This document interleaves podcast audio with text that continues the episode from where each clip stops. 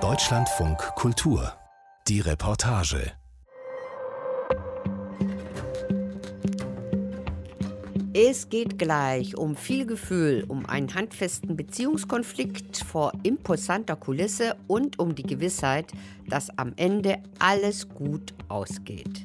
So ist das mit dem Groschenroman, das ist sein Wesen. Die Welt der Literatur guckt etwas auf ihn herab. Als Schundroman wird das Heftchen gelegentlich bezeichnet. Dabei dürfte aber auch Neid eine Rolle spielen, denn von einer Millionenauflage, die der Groschenroman teilweise nach wie vor erzielt, können so manche Verleger nur träumen.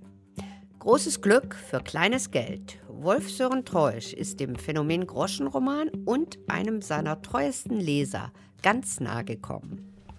Guten Tag. Das war irgendwie Gedankenübertragung. Ich habe gedacht, jetzt müsste eigentlich da sein.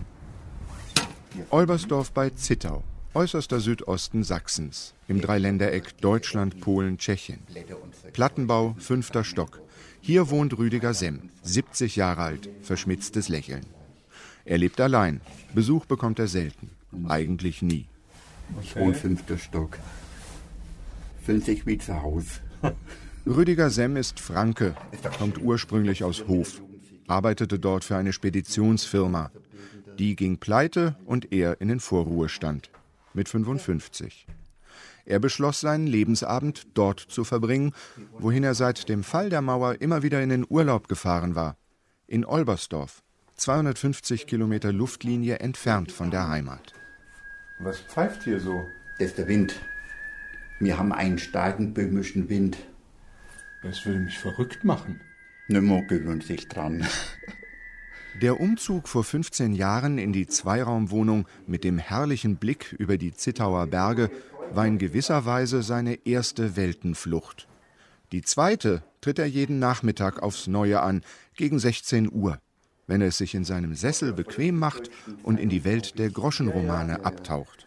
Bis Sie gekommen sind, habe ich schon in die Hälfte vom Neuenberg-Doktor durchgelesen. Also bin ich jetzt schon bei Seite zweiunddreißig. Zwei, drei Stunden brauche ich für so einen Roman. Diese Romane, die ließ ich am liebsten, auch wegen der Landschaft. Und diese Romane sind eben zum Entspannen, da gibt es immer ein glückliches Ende. Und man kommt ihm auf andere Gedanken. Ob Arzt, Heimat oder Fürstenroman, Science-Fiction-Abenteuer, Western oder Krimi, Rüdiger Semm kennt sie alle. Die meisten davon liest er bis heute. Besonders gern Der Notarzt. Warum sagen Sie denn nicht endlich, was los ist? Vielleicht ist am Verteilerkreuz wieder mal ein Unfall passiert. Dort kracht es ja ständig. Greta drückte auf ein paar Knöpfe des Bordcomputers, um herauszufinden, warum der Verkehrsfunk sich nicht meldete. Im Durchschnitt liest er ein bis zwei Heftromane am Tag. eintausendzweihundert Exemplare bewahrt er im Keller auf, zweitausendfünfhundert im Schlafzimmer auf dem Kleiderschrank, in extra dafür vorgesehenen Schachteln. Pro Schachtel fünfzig Hefte. Es sind fünfzig Schachteln. Wie schön, dass du hinterher immer alles besser weißt.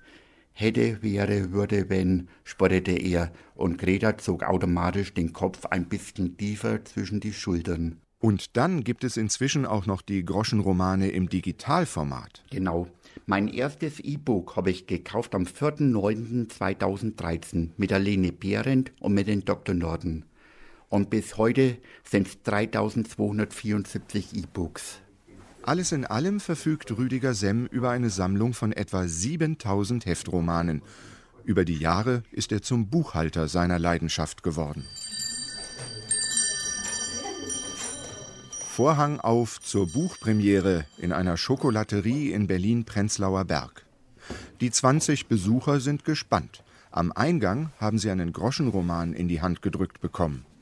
Gastgeberin Daniele Hense verbindet viele Erinnerungen mit solchen Heften. Meine Oma, die hatte unter ihrem Fernsehschrank einen Pappkarton, der war voll mit diesen Dingern. Und ich komme aus Ostberlin, muss man sagen, aus einem kleinen Dorf. Und die Omas haben die Dinger irgendwie so durchs ganze Dorf gereicht. Da hatten irgendwie alle so ihre Kürzelchen drin.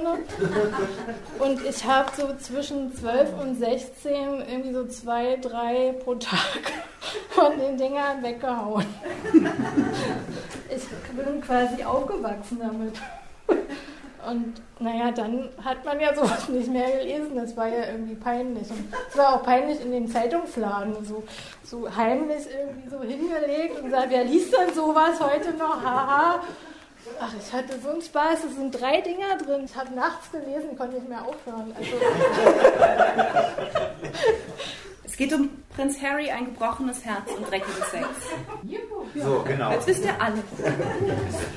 Zu Gast ist die Schriftstellerin Anna Basener. Im Gespräch mit Dominik Pleimling, ihrem Lektor vom Eichborn Verlag, stellt sie ihr neues Buch vor.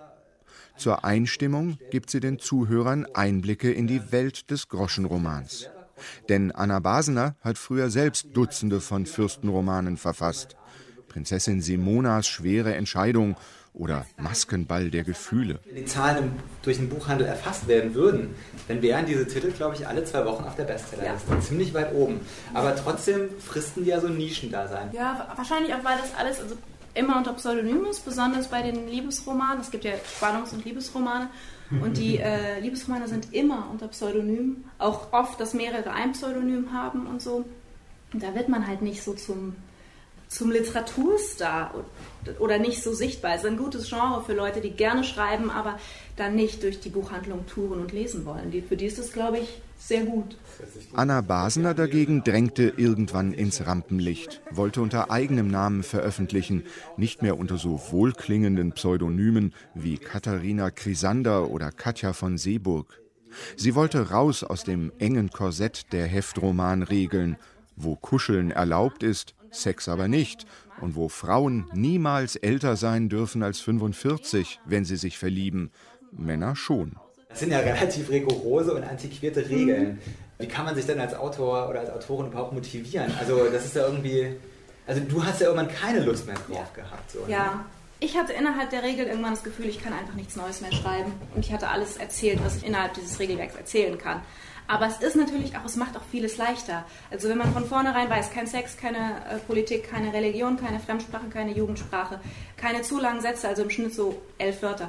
Wenn man das alles vorher weiß, dann fällt so viel weg, dass wenig Zeit für Zweifel ist. Und Zweifel kostet ansonsten beim Schreiben einfach enorm viel Zeit. Und es kostet auch viel Energie und Kraft und macht Schreibblockaden und traurig. Und das hat man dann alles nicht beim Groschenroman. Stattdessen hat man vierundsechzig Seiten voller Liebe, Leben und Leidenschaft. Kurz vor Schluss die obligate Katastrophe, die sich in einem Happy End auflöst. Das ist der Groschenroman. Für kleines Geld, einen Euro achtzig aufwärts, am Kiosk oder in der Bahnhofsbuchhandlung zu erwerben. Ich habe in Hildesheim studiert, unter den ganz klassischen Kreativschreibern, die sehr viel Nabelschau-Texte schreiben und alles war sehr literarisch. Später sitzt Anna Basener auf einer Ledercouch im Café des Deutschen Historischen Museums und erzählt von ihren literarischen Anfängen. Wie sie die Kommilitonen bestaunte, die alle schon Dostojewski und Jelinek gelesen hatten. Ich stand daneben und kannte das alles irgendwie nicht. Ich bin halb Arbeiterkind, halb Spießerkind aus dem Ruhrpott und bei mir gab es keinen Dostojewski. Und dann habe ich irgendwann im Laufe dieses Studiums die Nähe zu Sachen gesucht, die mir mehr gelegen haben, mit denen ich aufgewachsen bin, die trashiger waren, die leichter zugänglich waren. Und da war ich dann irgendwann beim Groschenroman und dachte, das ist ein bisschen wie Sissi. Sissi habe ich schon früher geliebt, das machen wir jetzt. Finde ich gut. Also begab sie sich in die Welt der Alpen und des Adels, verfasste Heimat- und Fürstenromane und schrieb über Liebe, Luxus und Leidenschaft. dreißig Groschenromane kamen dabei heraus. Von den Honoraren finanzierte sie ihr Studium. Anschließend arbeitete sie drei Jahre als Lektorin für Heftromane. Anna Basener war und ist es egal, dass der Heftroman als Trivialliteratur, gar als Wegwerfliteratur verspottet wird. Wer bitte definiert denn, fragt sie, was Schund ist, was Kitsch und was Hochkultur? Lesen ist und bleibt Geschmackssache, sagt sie. Auch die wenigen Heftromane, in denen Sex explizit erlaubt ist, können Spaß machen. Zum Beispiel der Sexwestern. Ein Sexwestern ist ein Westernroman, klassisch achtzehnhundertachtzig. Mann reitet durch den wilden Westen und bekämpft Banditen oder böse Rancher. Und immer wenn er Erfolg hat, wird er mit Sex belohnt. Zitat: mit dem Gewehr in der Faust, bereit hochzuspringen und um sein Leben zu kämpfen, liebte er die schöne Rote weiter. Und sie schien von ihm nichts anderes erwartet zu haben. Das auch dann tatsächlich mit expliziten Sexszenen, das ist eine Besonderheit dieses Genres. Und man erkennt einen Sexwestern immer daran, dass das Cover so orange-sepiafarben ist und es sind Brüste drauf. Also es ist wie so ein Tittencoat. Man sieht an dem Cover, dass es drinnen heiß hergeht. Ist das vielleicht endlich mal Schund? Es ist doch alles Schund, aber wenn ich, also wenn ich Schund sage, meine ich das natürlich sehr wertschätzend und mit großer Freude. Ich lief ja gern. Ich lief, bis mir die Äuglein dann umfallen. Ich gehe meistens schon acht oder neun ins Bett, ich schau gar nicht Fernsehen. Zurück in Olbersdorf, Plattenbau, fünfter Stock. Stammleser Rüdiger Semm liest keine Sexwestern. Auch wenn es seiner Meinung nach zu politisch wird, legt er das Heft zur Seite. Das Abonnement von Doktor Stefan Frank, der Arzt, dem die Frauen vertrauen, hat er deshalb gekündigt. Die meiste Zeit verbringt der Rentner in seiner Wohnung. Früher kaufte er die Heftromane noch am Kiosk im benachbarten Zittau. Mittlerweile lädt er sich seine Favoriten digital auf den E-Book-Reader, das elektronische Lesegerät. Die sind eigentlich auch grammatisch und deutsch, also kann man wirklich empfehlen, da kann man nichts verkehrt machen. Es gibt natürlich so Schriftstellerinnen, da geht man mehr mit. Da ist man schnell durch mit dem Roman und bei manchen, da zieht sich dann die Handlung. Da muss ich dann immer diese Hauptdarsteller mir ein wenig notieren auf ein Extrablatt, dass man mit den Familienverhältnissen zurechtkommt. Auf dem Wohnzimmertisch liegen ein Zettel, mehrere Heftromane in Papierform und drei E-Book-Reader. Von den Geschichten überrascht wird er nicht mehr. Das Muster ist immer das gleiche, sagt er. Ist aber auch gut so. Das kann man bei jedem Liebesroman auch feststellen. Da gibt es auch immer die gute und die böse, also die schlechte Schwiegermutter und die gute Schwiegermutter, die böse Oma und die schlechte Oma. Ja. Und dann habe ich auch festgestellt, wenn es richtig spannend ist, beziehungsweise wenn es irgendwie zum Tragischen kommt, dann stirbt meistens jemand. Also zum Beispiel im Gebirge, meistens stürzt er dann ab oder so ungefähr. Am Schluss kriegen sie sich dann meistens. Ich schaue dann meistens am Schluss nach, ob sie sich auch wirklich bekommen, ja, so ungefähr. Man will ja die richtigen zusammen haben. Das heißt, sie schummeln oder was? Sie gucken also, schon? Nicht immer, aber immer öfters. Obwohl Rüdiger Semm seine Romane digital liest, bekommt er viele Exemplare von den Verlagen immer noch in Papierform zugeschickt.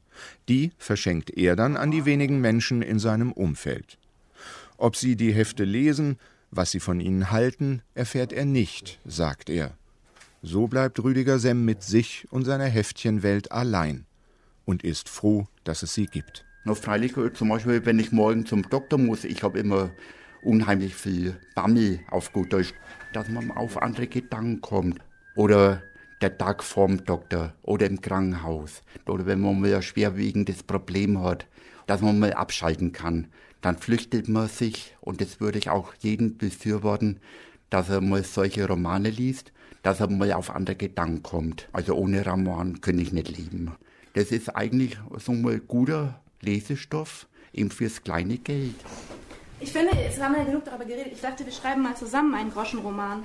In der Schokolaterie in Berlin bringt Anna Basener Schwung in ihre Lesung. Ich dachte, wir machen mal was zu Schloss der Versuchung, wird der stolze Prinz die Liebe finden.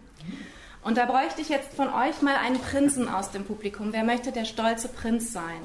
Jeremias will der stolze Prinz sein. Und Franziska, die junge Frau, die sich in ihn verliebt. Du bist bürgerlich, okay. Jetzt müssen wir noch kurz die finanzielle Situation klären.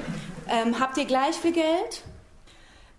Wir wollen Konflikt, eher schwierig. Einer von euch sollte wirklich reich sein und einer sehr arm. Naja, wenn ich bürgerlich bin. Ja, oder sind wir voll interessant und du bist super reich und du bist so Etagenadel aus Wuppertal. Dann braucht es noch die Nebenbuhlerin, Gerda. Was du machen musst, ist, du musst Franziska glauben lassen, dieser arme Mann will nur dein Geld. Der liebt dich gar nicht, der will nur dein Geld. Und wenn du das erreicht hast, sind wir am absoluten Tiefpunkt des Romans. Es geht natürlich trotzdem gut aus. Aber wie, das werden wir jetzt hier nicht klären können. Dafür müsst ihr das Buch lesen. Sieben Minuten braucht Anna Basener, um mit Hilfe des Publikums den Plot für die Adelsschmonzette zu entwickeln. Ich denke, dass jetzt seid ihr auf jeden Fall gerüstet, um euren eigenen Fürstenroman zu schreiben. Weil tatsächlich, also wenn man einmal den Konflikt hat, dann ist der Rest relativ leicht. Sie weiß genau, was einen guten Heftroman ausmacht. Sie hat auch schon einen Ratgeber dazu verfasst. Es ist wie beim Kochen, sagt sie später. Die Grundzutaten sind die gleichen. Es kommt darauf an, was man mit ihnen zubereitet. Einem jungen Mann im Publikum hat sie damit auf alle Fälle Lust auf mehr gemacht. Uns wurden ja diese kleinen Heftchen ausgeteilt. Das erste Mal, dass ich sowas in der Hand habe. Also maximal habe ich bei Omi mal eingesehen. Aber nicht mal aus Ironie habe ich ins Regal gegriffen im Kiosk. Deswegen spannend, was hier heute passiert.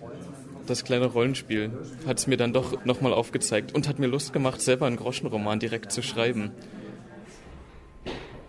Gucken Sie mal, das ist eine Wochenauslieferung hier. Das ist die Wochenauslieferung von diesem Dienstag. Hamburg-Hammerbrook. Auf dem Besprechungstisch im Büro von Gerhard Melchert liegt ein Stapel Heftromane. fünfzehn, vielleicht zwanzig Hefte. Melchert ist Seniorchef vom Martin-Kelter-Verlag. Zusammen mit der Bastei-Lübbe A G in Köln der führende Groschenromanproduzent in Deutschland. Gerhard Melchert blättert in einem Heft mit rosafarbenem Umschlag. Mami ist die älteste Familienreihe, die es auf dem deutschen Markt gibt. Wir sind hier bei Nummer zweitausendachthundertsechsundfünfzig. Der kommt jede Woche, der Roman. Und dann spielt auch noch eine Rolle, dass es hier heißt in großer Schrift, damit die auch gut lesbar ist. Das Durchschnittsalter der Heftromanleser betrage sechzig Jahre, fügt der Verleger hinzu. Er selbst ist fünfundsiebzig. Dann liest er aus dem neuen Mami-Heft vor. Titel: Mädchen, das niemand will, was Sophies kleines Herz belastete.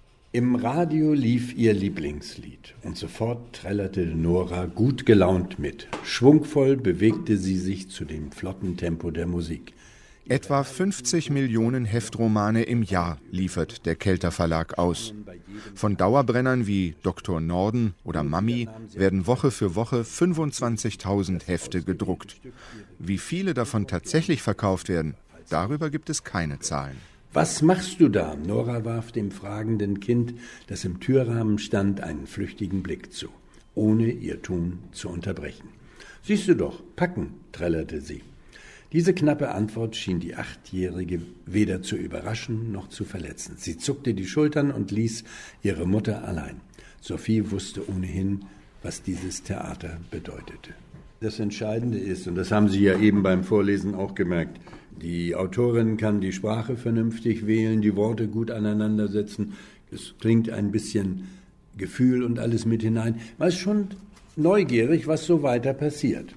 Die heile Welt als Ordnungsprinzip, das ist das Erfolgsrezept, sagt Gerhard Melchert. Macht den Groschenroman jedoch unglaubwürdig, sagen seine Kritiker. Wo gibt es das, dass in den Familien immer alles gut ausgeht und die Ärzte immer genügend Zeit haben für ihre Patienten? Hier schaltet sich nun Christiane Gallo ins Gespräch ein, stellvertretende Cheflektorin für Heftromane im Kelter Verlag. Sie kann mit dieser Art von Kritik nichts anfangen. Es ist ein legitimes Bedürfnis der Leserschaft, sich einfach mal nach einem anstrengenden Arbeitstag zurückzulehnen, auszuspannen, die heile Welt zu genießen, genauso wie man den Fernseher anschaltet und vielleicht einen Liebesfilm von Rosamunde Pilcher, äh, Inga Lindström genießt. So hat man eben auch den legitimen Griff zum Roman, um einfach mal zu entspannen und Mord, Terror, Krieg und die ganzen Konflikte aus dem Haus auszulassen. Gerade weil es eben nicht in der Realität so ist. Also entscheidend ist doch, dass wir einer großen Lesegemeinschaft herrliche Stunden bescheren können. Das ist das Entscheidende. Wenn Sie mit einer jungen Dame, ob es ihre erste oder zweite Liebe ist, ist völlig egal. Sie gehen am Strand an einem Sonnenuntergang entlang. Ist doch herrlich. Das sind doch wunderschöne Gefühle. Das lieben Frauen, Männer auch. Gerhard Melchert ist groß geworden mit solchen Geschichten. Sein Vater war der Erste, der den Heftroman nach dem Zweiten Weltkrieg wieder unter die Leute brachte. neunzehnhundertsechsundvierzig erhielt er von der britischen Militärregierung die Erlaubnis, Papier einkaufen zu dürfen. Und dann ist er zu regionalen Tageszeitungen gefahren und hat gesagt, was könnt ihr noch drucken? Ihr habt ja höchstens drei, vier Stunden. für die Tageszeitung, müsste doch interessiert sein, noch was anderes zu drucken. Daraus ist der Heftroman entstanden und dieser Heftroman hatte ja auch den Vorteil, dass man ihn in die Handtasche reintun konnte, in die Westentasche, je nachdem. Er war leicht und einfach und er hat den Menschen anderthalb bis zwei Stunden Freude gebracht. Heftromane gab es auch schon vor dem Zweiten Weltkrieg. Neu war jetzt das Format. Es gilt bis heute. Die Bevölkerung lechzte nach dieser Form von Ablenkung und Unterhaltung. In den achtziger Jahren kletterten die Verkaufszahlen auf bis zu dreihundert Millionen Heftromane jährlich. Dann kam das Privatfernsehen, seitdem ist es vorbei mit den Höhenflügen. Seitdem wird der Groschenroman auch immer wieder totgesagt, aber bekanntlich gilt, Totgesagte leben länger. Funktioniert Nein. nicht, ne? Woran liegt das? An der Technik, an dem Computer, ich weiß es nicht. Ja, ist schade. In der Grafik- und Bildredaktion des Kelter Verlags sitzen die Mitarbeiterinnen an den Entwürfen für neue Serien. Die Rechner arbeiten langsam. Es dauert fast eine Minute, bis Fotos oder Titelbilder der Heftromane auf dem Bildschirm erscheinen. Grafikerin Karin Fischer erklärt, wie sie in Bilddatenbanken im Internet recherchiert für die neue Heftreihe Lord Cameron – Ein Familienschicksal aus Irland. Wir kriegen unsere Vorgaben und versuchen das irgendwie so zeitgemäß wie möglich umzusetzen, dass das auch so ein bisschen authentisch ist, ne? In diesem Falle war das so imposant, charismatisch, grundgütig, aber nicht zu jung. So, und dann mache ich mich dann halt auf die Suche, um einen entsprechenden Lord zu finden. Und irgendwo, irgendwann kommt er einem dann über den Weg gelaufen und dann sagen wir alle, der ist es, der muss es sein. Da sitze ich manchmal schon einen Tag und suche den richtigen. Kriegen wir gar keinen Titel jetzt auf? Heftromane könnten Bestseller sein, wenn ihre Verkaufszahlen exakt ermittelt würden. Dennoch gelten sie als Inbegriff der Trivialliteratur. Keine andere literarische Gattung wird derart vernichtend kritisiert wie der Groschenroman. Gründe? Sein konservatives, betuliches Weltbild? Die Idealisierung der Helden und die einfache, viele sagen, dümmliche Sprache. Das ist natürlich vom Stil her nicht vergleichbar mit irgendwelchen Produkten von, von Martin Mosebach oder Monika Maron, sage ich jetzt, Daniel Kehmer. Kann man nicht vergleichen. Aber es ist auch die Frage, was will Literatur, was soll Literatur eigentlich erreichen? Es ist vielleicht nicht nur Unterhaltung, sondern auch ein Stück Lebenshilfe. Das denke ich manchmal. Das sagen ja sogar Autoren, dass sie das teilweise auch so als Lebenshilfe betrachten, die zu schreiben. Man sieht, wie man mit Situationen, mit Konflikten umgehen kann durch die Lektüre. Man kriegt ja praktisch ein Modell vorgelebt, wie eine dramatische Situation aufgelöst werden kann, dass es nachher doch für alle Beteiligten noch ein Happy End geben kann, auch nach der Lektüre. Und was das Triviale anbelangt, möchte ich noch mal eins ganz kurz ergänzen. Also die Geschichte Faust mit dem Gretchen war auch ziemlich trivial. Und äh, Romeo und, und Julia könnte man ebenso gut auch in dieses ganze Szenario hineinbringen. Hekena Scharun saß allein in völliger Finsternis. Kein künstliches Licht schien und, deutlich wichtiger, nicht ein einziger Sonnenstrahl drang von außen in sein Büro. Ganz und gar nicht die trivial geht es zu bei Perry Rhodan, der größten Science-Fiction-Serie im deutschen Heftroman-Universum. Seit neunzehnhunderteinundsechzig stürzt sich der Held in das Abenteuer-Weltraum. Derzeit werden seine Geschichten von elf Autorinnen und Autoren verfasst. Kai Hirt ist einer von ihnen. Er ließ all die Jahre Revue passieren, die er im diplomatischen Dienst der Liga Freier Terraner, der späteren Liga Freier Galaktiker, zugebracht hatte. Sein Aufstieg bis in ihr höchstes Amt. Er war der Resident der Liga, der wahrscheinlich letzte Resident der Liga. Kai Hirt lebt mit Partnerin Madeleine und frisch geborener Tochter in einer Dreizimmer-Altbauwohnung in Hamburg-Hohenfelde. Die Regale sind bis unter die Decke voll mit Fantasy-Literatur und Brettspielen. Abenteuer im Weltall faszinieren ihn seit seinem achten Lebensjahr. Von allen Science-Fiction-Geschichten, die ich kenne, ist Perry Rhodan, glaube ich, die einzige, die es schafft, in der näheren Zukunft eine positive Vision zu erzählen. Das habe ich mir als Achtjähriger natürlich nicht gedacht. Jetzt sage ich das mit zweiundvierzig schlau im Nachhinein. Aber so diese Geschichte, die Menschheit ist gerade dabei, sich selbst auszulöschen mittels Atomkrieg oder kurz davor. Und da kommt jemand dann mit außerirdischer Hilfe und schützt uns vor uns selber. Das ist einfach eine tolle Geschichte, die sich von vielen anderen Science-Fiction-Geschichten auch einfach unterscheidet. Der Erfolg gibt den Machern recht. Soeben ist der dreitausendste Band von Perry Rhodan in den Handel gekommen. Im ersten Heft neunzehnhunderteinundsechzig landete der Held auf dem Mond und traf auf Außerirdische. Mittlerweile sind die Abenteuer, die er zu bestehen hat, weitaus vielschichtiger. Die Vorgaben dazu kommen von zwei Exposé-Autoren. Die elf Heftautoren arbeiten sich am vorgegebenen Handlungsstrang ab. Kai Hirt ist seit zweitausendvierzehn dabei. Jede Woche erscheint eine neue Folge.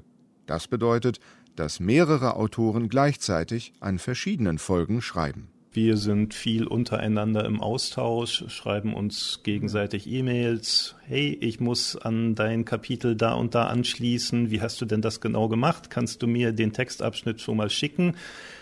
Und dann kommt gerne mal zurück, oh Gott, so weit bin ich noch gar nicht. Schreib einfach mal los und zeig mir, wie du das gemacht hast. Und dann mache ich meinen Teil so, dass das für dich funktioniert. Also insofern Perry Rhodan ist, was bei schriftstellerischer Tätigkeit selten ist, eine echte Teamarbeit. Das macht auch Spaß. Auch zu Hause sind sie ein Team.